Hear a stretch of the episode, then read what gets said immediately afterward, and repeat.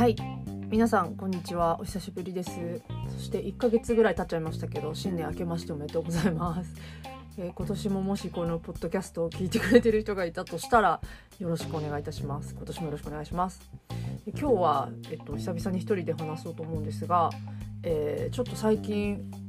最近つい昨日映画を久々に見ましてそれがあのーバットマンとかの、D、DC シリーズあのいわゆるアメコミ映画の、えーハーレークイーンっていうキャラクターがいて、まあ、有名なジョーカーバットマンの敵のジョーカーがいてその彼女っていうとこのキャラクターで、えっと、マーゴット・ロビーがあの実写で演じてすごい人気のあるキャラクターです。で私あんまりそのバットマン系に詳しくなかったし全然見てなかったんですけど最近あの映画監督のあの佐藤海一さんの影響でバットマンとかちょっと見見たらすごい面白くてあの結構好きになりました全然詳しくないし、えっとにわかなので、えーっと DC とか、ま、あのアメコミ映画好きのマニアがいたら怒らないでくださいっていう感じの話をします。でね今日はそのさあのハレクイーンが主役のシリーズがあってそれがあのスーサイドスクワットっていうのがまあ有名なのかな。1作目が多分スーサイドスクワットなのかな。で2作目がハーレークイーンの華麗なる覚醒バーズ・オブ・プレイ。かな。で3作目が2021年に出たのがさスーサイドスクワット。何極悪党集結みたいなタイトル。で私まだ多分この最新作の2021年の極悪党集結ってやつをまだ見てないんですがえっとやっと最近その2020年その前の作品の「ハーレークイーン華麗なる覚醒バーズ・オブ・プレイ」を見たんですよね超面白くてえっとこれ結局ネタバレをちょっと含むかもしれないので注意していただきたいんですけど、まあ、細かいことは話す気はないんですが結論から言うと女性にとっての夢の世界でした。えっと、要は、まあ、ヒーローものとかいわゆるアメコミってヒーローものだと思うんですけどそれってこうまあ基本的にはやっぱ男性が主役。で、えっと、力を持った男性たちがメイン。たまに女性もいるけど。でやっぱりヒーローっつったら男性ですよね。うん、で、まあ、これはハーレクイーンはあの悪役なので、まあ、ジョーカーの彼女っていうことで悪役なので、まあ、ヒーローじゃないんだけどその子が主役になって、まあ、誰かと戦う話、まあ、悪対悪。なんだけど非常にあの可愛らしい可愛らしいっていうのは本当にこうなんていうのかなガーリーって言ったらいいかわからないんだけどすごい可愛いんですよとにかく。で色気もあるけどなんかケバケバしくって、あのポップでキッチュっていうかすごい可愛いんですとにかく。でただ日本的な可愛さではないわけですよロリコン文化的なね。で女の子、まあ、そのハーレクイーンをやハーレクイーンも女の子なんだし女の子だしツインテールなんですよね。一番最初のあのハーレークイーンを見た時にツインテールっていうだけでちょっとこうなんかあのなんていうか抵抗感というか大丈夫かな？ブリブリキャラだったりしないかな？とか思って思ってたらもう何のことないただの頭のおかしいツインテールって感じでほんとイかれた明るくてイかれた最強の女子って感じ。で顔はもちろんいいしねっていうすごいあの綺麗だしねっていう感じですでえっとまあ今回は前作っていうかその最初の作品から語ることはなくってシンプルにあのバーズ・オブ・プレイが本当に良かった理由を言いたくて最初に言った通り女の子の夢の世界です。で悪党なんだけども女の子もすごいわがままで自分勝手ででそのジョーカーっていうその最最強に悪い彼氏がいるわけですねバットマンの強強敵。でまあその、まあ、この話はそのバットマンの敵であるジョーカーと、まあ、別れちゃった後のあの振られるんですよジョーカーに振られたあのハーハーレークイーンの話なんですね。で男に振られてなんかギャン泣きとかして落ち込むんだけどなんかそこからまあ別の悪いやつがいて、まあ、悪の組織に関わってるから悪いやつばっかなんだけど多分周りが。でそのけなんていうかな。えっと悪いやつがまあダイヤモンドを探してると探してるというかダイヤモンドを手に入れたいと。でそのダイヤモンドをあの街ストリートのねあのアジア系なんだけどもその子供がスリをやっててその子が盗んじゃうんですよ。でその子に賞金かけて探させるんですけどその悪いやつは。で、まあ、それをユアン・マクレガがやってるんですよ。悪いやつっていうのが。でまあハーレクイーンっていうのはみんなに恨まれてるからそのジョーカーの彼女だったわけででやりたい放題でひどい目にみんなを合わせてるからすごい恨みを買っててでジョーカーっていう最強の後ろ盾がいなくなった今みんなからなんか捕まえろみたいになってるんですよ。でそれがあのみんなから追いかけられたりとかして私はめっちゃ嫌われてるみたいな話になるんだけどあのやっぱりそのユアン・マクレーが、まあ、今回の話のボスもあの大嫌いでそのハーレイクイーンのことが捕まえてこいと殺すもう店もう殺すから捕まえてこいみたいな感じなんですよ。で捕まったところにあのじゃあその盗まれたダイヤモンド私が探すからって話になる私が探すから、まあ、まあ命は助けてみたいな話なんですよ。でそこからまあ話が動いてく。であの、まあ、ちょっとネタバレ気味にはなるんですがあの結局その女の子と同じようなところであの住んでいるあの歌姫みたいな子がいて、まあ、クラブで歌ってる歌手の女の子がいてでそれをえっとまあえっとねちょっと待ってね。誰だっけ？えっとね名前が出てこなくなっちゃった。えー、あれか。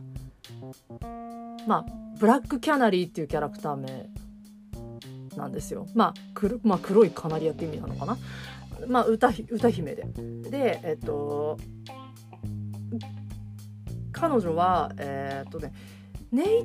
えー、っとね、アフリカンアメリカンアフアフリカアメリカ系の、えー、っと母でだお父さんがユダヤ系の人なのかな？だからこうちょっと肌の色がまあ黒い感じなんですよね。すごいエキゾチックですごいもう私大好きなんだけど。女優さんはえっ、ー、とこれはジャーニー・スモレット・ベルさん。っていう方が演じてるのかな、まあ、彼女があの同じところにそのさっきスリスリをやった女の子と同じマンションアパートに住んでるんですよね。でまあだから縁があるしまあちょっとこう悪態はお互いついてるんだけどお姉ちゃんの方だからお姉ちゃんとかまあ年上だからそのスリの女の子のことをちょっと気にしてあげてたりとかする。でその、まあ、ブラックキャナリーは歌姫のブラックキャナリーは、まあ、ボスでイワン・マクレーガーがやってるボスのクラブで歌を歌ってるんですよね。でそこであの引き抜かれてイワン・マクレガーの運転手を無理やりさせられることになってちょっと事件に巻き込まれていく感じ。でまあその結局ハーレクイーンがダイヤモンドを追いかけるのに、まあ、そのスリの女の子を追いかけることになるわけですよ。で運転手になってるそのブラックキャナリーはハーレクイーンと同じまあ知り合いなんですよ。まあ要はそのクラブとかって悪いやつがいっぱい集まってるから知り合いなんですよね。でハーレクイーンが追いかけてるっていう状態の中でまあそのスリの女の子が賞金50万ドルとかん50万ドルだっけ？とかかけられてて助けたいわけですよブラックキャナリーは。だからなんか結局そのバッティングするんですよね。っていう感じであの女子たちが集まっていくんですよ。で他にあのまあ今回は詳しくはあれですけど言わないけどあの刑事ずっとこうまあいろんな事件を追いかけてる熱血な刑事女の刑事がいたり、まあ、その人はまあアフリカンアメリカンまあ、いわゆる、まあ、いわゆる黒人ですよね。日本語で言うとね。の女性で、えー、ロージー・ペレスさん。女優さん。で、えーと、あとはまああのちょっとマフィアに殺すあのマフィアの娘で生まれたんだけど一家皆殺しにされてしまった暗殺それで暗殺者になったっていう、えー、ハントレスっていうキャラクターがいたりするんですね。で彼女はまあまあ、ちょっとふさわしい言い方かわからないけどいわゆるまあ肌の白い方なんですよ。で何でいちいちその肌の色とか言うかっていうと全員その集ってくる女子たちがみんな人種がルーツが違う感じがすごいあのみんそれで結成されてるんですね。でその子供その子供スリの女の子もえっ、ー、といわゆるアジア人の血なんですよ。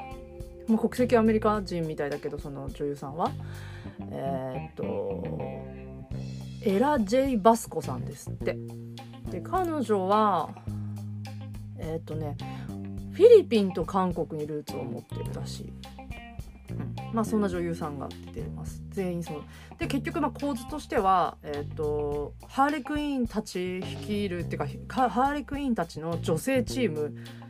VS えー、ユアン・マクレーガーが率いる男たちみたいな感じのだ男 VS 女みたいな構図になるんですね。でこれがすごい極端なんだけどすごい面白いんですよ。そんなのあんま見たことないしかもその肉弾戦なわけですよ。女の子たちも別に特殊な魔法とかばっかり思って戦うわけじゃなくてなんかブラックキャナリーだけはあのちょっとなんかあの歌声がねすごいあの高音とかが出てそれをなんか使ったり超まるで超音波みたいに使ったりすることも、まあ、なくはないんだけどそんなのあんまりないしあのみんな特殊能力ばっかりじゃないんですよ。訓練されてるとかなんかその自分たちがもともと喧嘩に強いとか多分そんな感じだからすごい肉弾戦なんですよ特殊能力じゃない。でそことあのゴリゴリの男たちと喧嘩していくっていう。でまあハーレクイーンのすごい良かいいところってその1作目からそうなんだけどめちゃくちゃその強いんですよけん喧嘩がねそのアクションがめちゃくちゃ華麗っていうかすごい楽しいんですよものすごいド派手なんだけどあのアクロバットを見てる感じ本当にあのすっごい見てて気持ちがいい。うん、で特私とかは新体操とかやってたからあのアクロバット大好きなんだけどまあ気持ちがいいんですよ彼女の戦いが。でそれで鉄バットとか持ってボッコボコとかにするんだけど。あのー、今回のや今回もゴリゴリに戦っててやっぱ見せ場はそういうとこがあるんだけど、まあ、スカッとするんですよね、まあ、女の子が男何十人にさ囲まれてもさもういろんな手を変え品を変え武器をあの持ってね銃含めて。あの金属バットとか銃とかさいろんなもん持ってその辺のものとかさ使ってさゴリゴリに戦っていくんですよ。逃げるっていうんじゃなくて本当前に向かってどんどん倒していくのそれが本当にあのなかなかないですよね。女性キャラクターでそんなことできるキャラクターって今まであんま見たことが私はなくて。であの結局このこれって例えばセーラームーン私セーラームーン世代なんだけどセーラームーンとかはもちろん女性たちで結成されたチーム。でもっと遡ると、ま、魔法少女文化っていうのが日本には絶対あって魔法まあ、非力なねか弱い女の子が魔法の力で悪と戦うんですよ。でそこに、まあ、たまに味方になる男性がいたりとかするんだよね。セーラームーンだったらタキシード仮面様がいる。でうさぎちゃんとかあのセーラームーンとかあの辺って肉弾戦じゃないじゃないですか。やっぱりこう殴る蹴るの戦いじゃなくてなんかこう魔法の力でね。ステッキ持ったりとかなんかそういう最後なんかムーンプリンセスハレーションみたいなさ。要は自分の肉体ので戦うわけではあんまなくって。ところがそのうんだからそれってやっぱり非女の子のさその体肉体じゃ暴力じゃ勝てないっていうところを前提で作られてるわけですよね。でところがそれをそのバーズ・オブ・プレイはなんか全部覆していくもうね本当にこうだから女性、ま、しかも仲良し小良しじゃないんですよ決してみんなむしろなんか敵対敵対してたりとか何なの？みたいな感じの思ってる女子たちがピンチになった時にやっぱ手を組んでしょうがないから手を組んで男たちに立ち向かう話なんだよ。でそれがだからあのなんか超面白いし笑っちゃうぐらいなんなんですよ。ちょっとだからコメディ要素もちょっとあるんだけどなんかその大大立ち回りちょっと時代劇みたいな言い方しちゃったけど大立ち回りっていうかその最後のどでかいアクションみんなで大乱闘するとことかってなんかね見ててなんかちょっと感動して泣けてきちゃって私とか。なんだろうこの感情って思うぐらい。そんなのだってあんま見たことないじゃないですか。もうみんなさ殴る蹴るしてさ拳銃も含めて持ってさそのボッコボコに男たちをやっつけて女たちが。シスターフットっぽい感じなんだよね。そのだから女こう女女だからこその。でしかもその構図がすごいなってやっぱ思うのが一人のその子供スリーの子供をみんなが守るんだよね女性たちが。だからある種のそのある種の古典的要素もあるんで女たちが子供を守って戦うみたいな。なんだけどそれが新しいそのゴリゴリのマッチョたちとその自分たちの体で立ち向かっていく。なんかあの死ぬと分かってても立ち向かいますみたいななんかそういうけなげさじゃないんですよ。絶対勝つみたいなそういう感じなの。本当にあのなんかあの体育会系っていうのかな。これがだから愉快。で正直これはだからまあちょっと夢の世界だなっていうふうに思ういい意味で。やっぱり自分たち自分たち女性たちにとってのヒーローってなんか今までそんなに同性でねか弱くて可愛い子しかいなかったと思うんですよ。やっぱセーラームーンなのかな。うんあんまりこうタフでさちょっとずる賢くてさまあてかずる賢いっていうよりはハーレクイーンってもともとあの、医者なんですよ。精神科医の医者なの。だからすげえドインテリなんですよ。インテリなんだけどジョーカ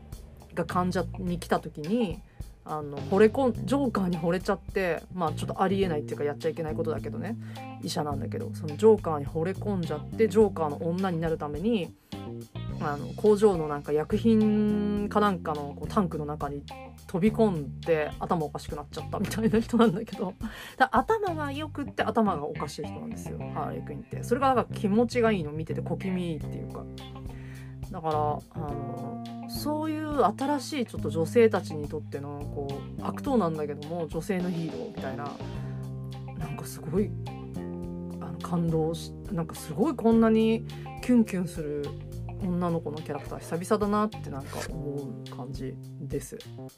だからなんかこう全女子に見てほしいって思う気もち。ょっとねアクションだしちょっとだけ序盤にえぐいシーンがあるからそこだけは嫌かもしれないけど意外となんかうわこれまた出てくんのかなこの嫌なシーンって思ったら意外と出てこないんですね。そのだからその一瞬のちょっと怖いけど一瞬だけそのままあほらさほんと悪党の集まりだからさ。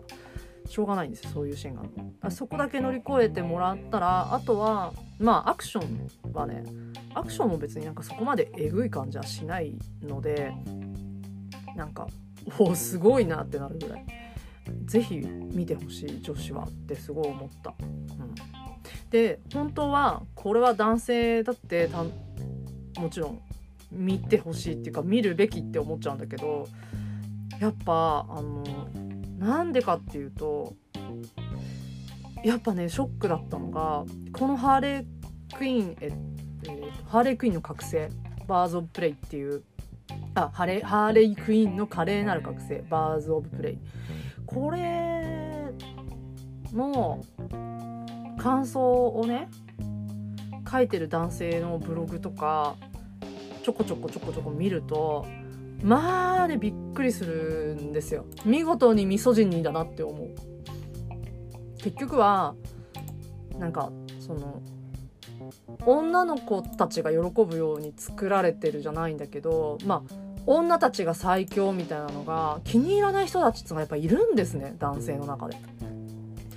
で悲しいなと思うんだけどもあの1個ねちょっとその私佐藤海一監督に速攻連絡してあの見た超面白かったんですけどって言ってあの本当に詳しい方だから、ね、あの報告したら、まあ、こういう感想もあるっていうのを教えてもらって今一つちょっと軽く読みますけどヤフー映画のなんか好評とかで。あのえっとね、本作はジョーカーと別れたあと女性チーム結成の物語だが男性ファンが好むタイプのキックアスムービーではない中国系女性韓国監督のポリコレフェミ意識が強すぎてスーサイドスクワットのハーレイクイーンのエロかっこよさが演出されてない。とかね。書いてあるんですよ。でバーズ・オブ・プレイもキャラが立ってるのはハントレス役メアリー・エリザベス・ウィンテッドのみでこれはまあさっき言った、まあ、いわゆる肌が白い方だよね申し訳ないけど言い方が。でスリの少女かっこアジア系女性刑事かっこ中南米系はポリコレキャスティングで全然魅力がない。ディズニー「スター・ウォーズ」でも残念なルックスのアジア系女性が登場して作品を台無しにしたがエンタメ作品はかっこいい役者をキャスティングするべき主役の引き立て役はわかるが人種への配慮というよりアジア系への差別意識を感じるキャスティングは残念って書いてあるんですよ。こんな人いるの？私びっくりよ。と思って。これこの人頭おかしいんじゃないかなって。思う。逆でしょ？ですからね。やっぱり確かにそのすごい人種に配慮されてるなとは思うっていうかやっぱりその結成する女性チームのメンバーが全員あのいろんな肌の色してて人種の人たちであってであのハーレー・クイーンってマーゴット・ロビーってオーストラリアの女優さんかな？だからまあいわゆるそのね肌の白い方ではあるんだけども彼女だけが最強で彼女だけが中心になるわけじゃないようにも作られてるように見えるんですね。で本当にあの何て言うのかな？そういうところ抜きにして人種とかのこう垣根をこう何て言うのかな超えさせてあのシスターフット感というかねそのみんなでこう女同士が手を取ると。だけどエンディングとか見るとあやっぱりちゃんとハーレークイーンは悪党でしたっていうのが分かるっていうのも大事なとこだし、うん、あの要はさご都合よくそのみんな仲良しで仲良しちゃんちゃんみんな仲間になりましたねっていう感じのあものではない、まあ、それになっちゃうとやっぱりそのあやっぱさ究極の悪みたいなところの存在だからジョーカーとその彼女なんて。そこをやっぱりその本当にいいただただいい子とかにしちゃうとやっぱりそれはうんちょっと違うのかなっていう風になるんだとは思うんだけどそこもやっぱ最後はちゃんとあのあ悪いっていう風にちゃんとオチがあるしあのそこもすごい見事に配慮されてんなもう隅々まで行き届いてんなと思って感動して見てたんですよ。だけどやっぱりこのなんか反ポリコレみたいな人たちのなんか反感がねすごいくあってなんかその佐藤海一監督の話によるとあのなんかだいぶ評判がそういうそういう意味での評判が悪いせいで結構あの多分工業的にはちょっとあんまり失敗みたいな感じだったっぽいんですね。信じらんないなと思った。だから私は別にそこまで自分をフェミニストだとは思ってもなかったけどいろいろとその自覚していくにつれて自分がいかにフェミあの何て言うのかな。いわゆるミスホホモソーシャル的なところのね社会男尊女卑的なあの社会に自分がいかに洗脳されてたかっていうのはすごく最近この1年ぐらいかな特にものすごい実感するようになってきました。うん、やっぱりその当たり前に男性たちだけで結成された何かっていうのを見続けてきてるしそこに女がいればあ邪魔だなって思うことも全然あるからなんか自分がいかに洗脳された上で女ミソジニストになってるかっていうとこ。女でありながら女の人女性を差別してるというなんか自覚をねすごいすることが多いです。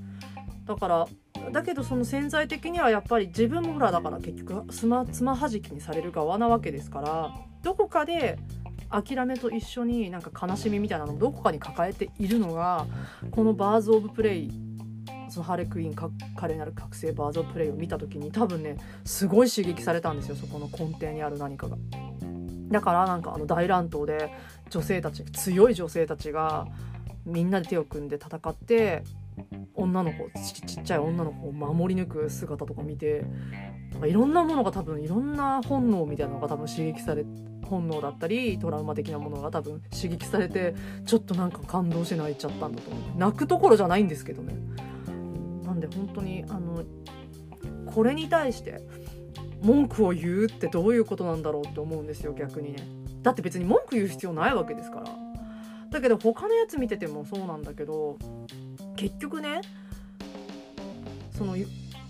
あまた溢れてるその男性たちで結成されたヒーローものとか男性たちの世界っていうものっていうのがいっぱいあるわけですよ。でそれだけあるのに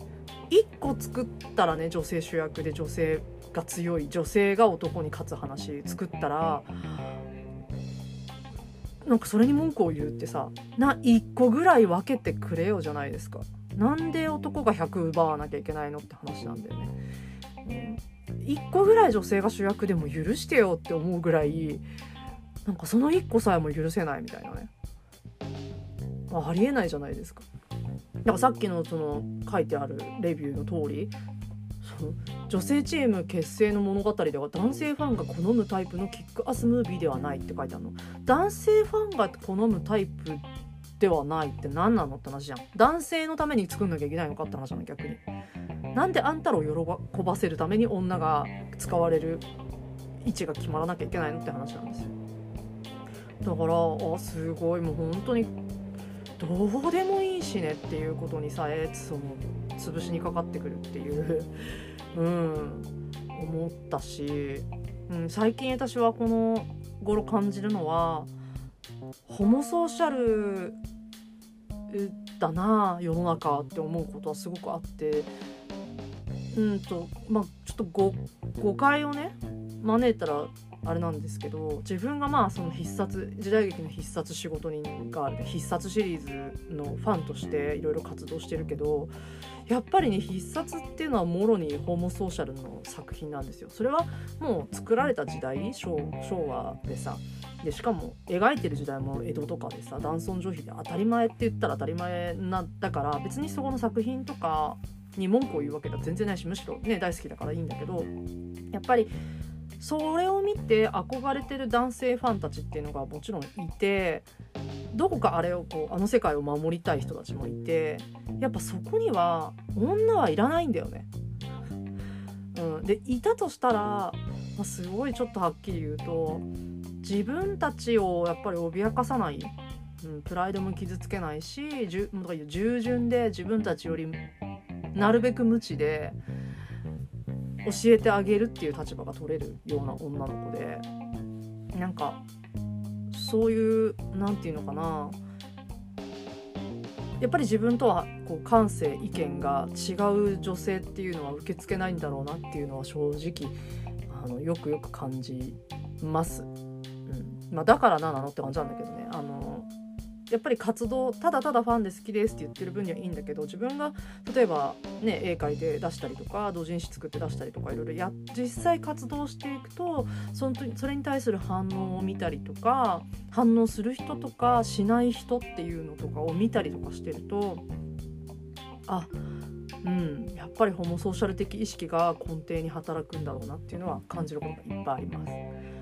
だからあのだけどそんな必殺が好きだしね。うん。その必殺に対して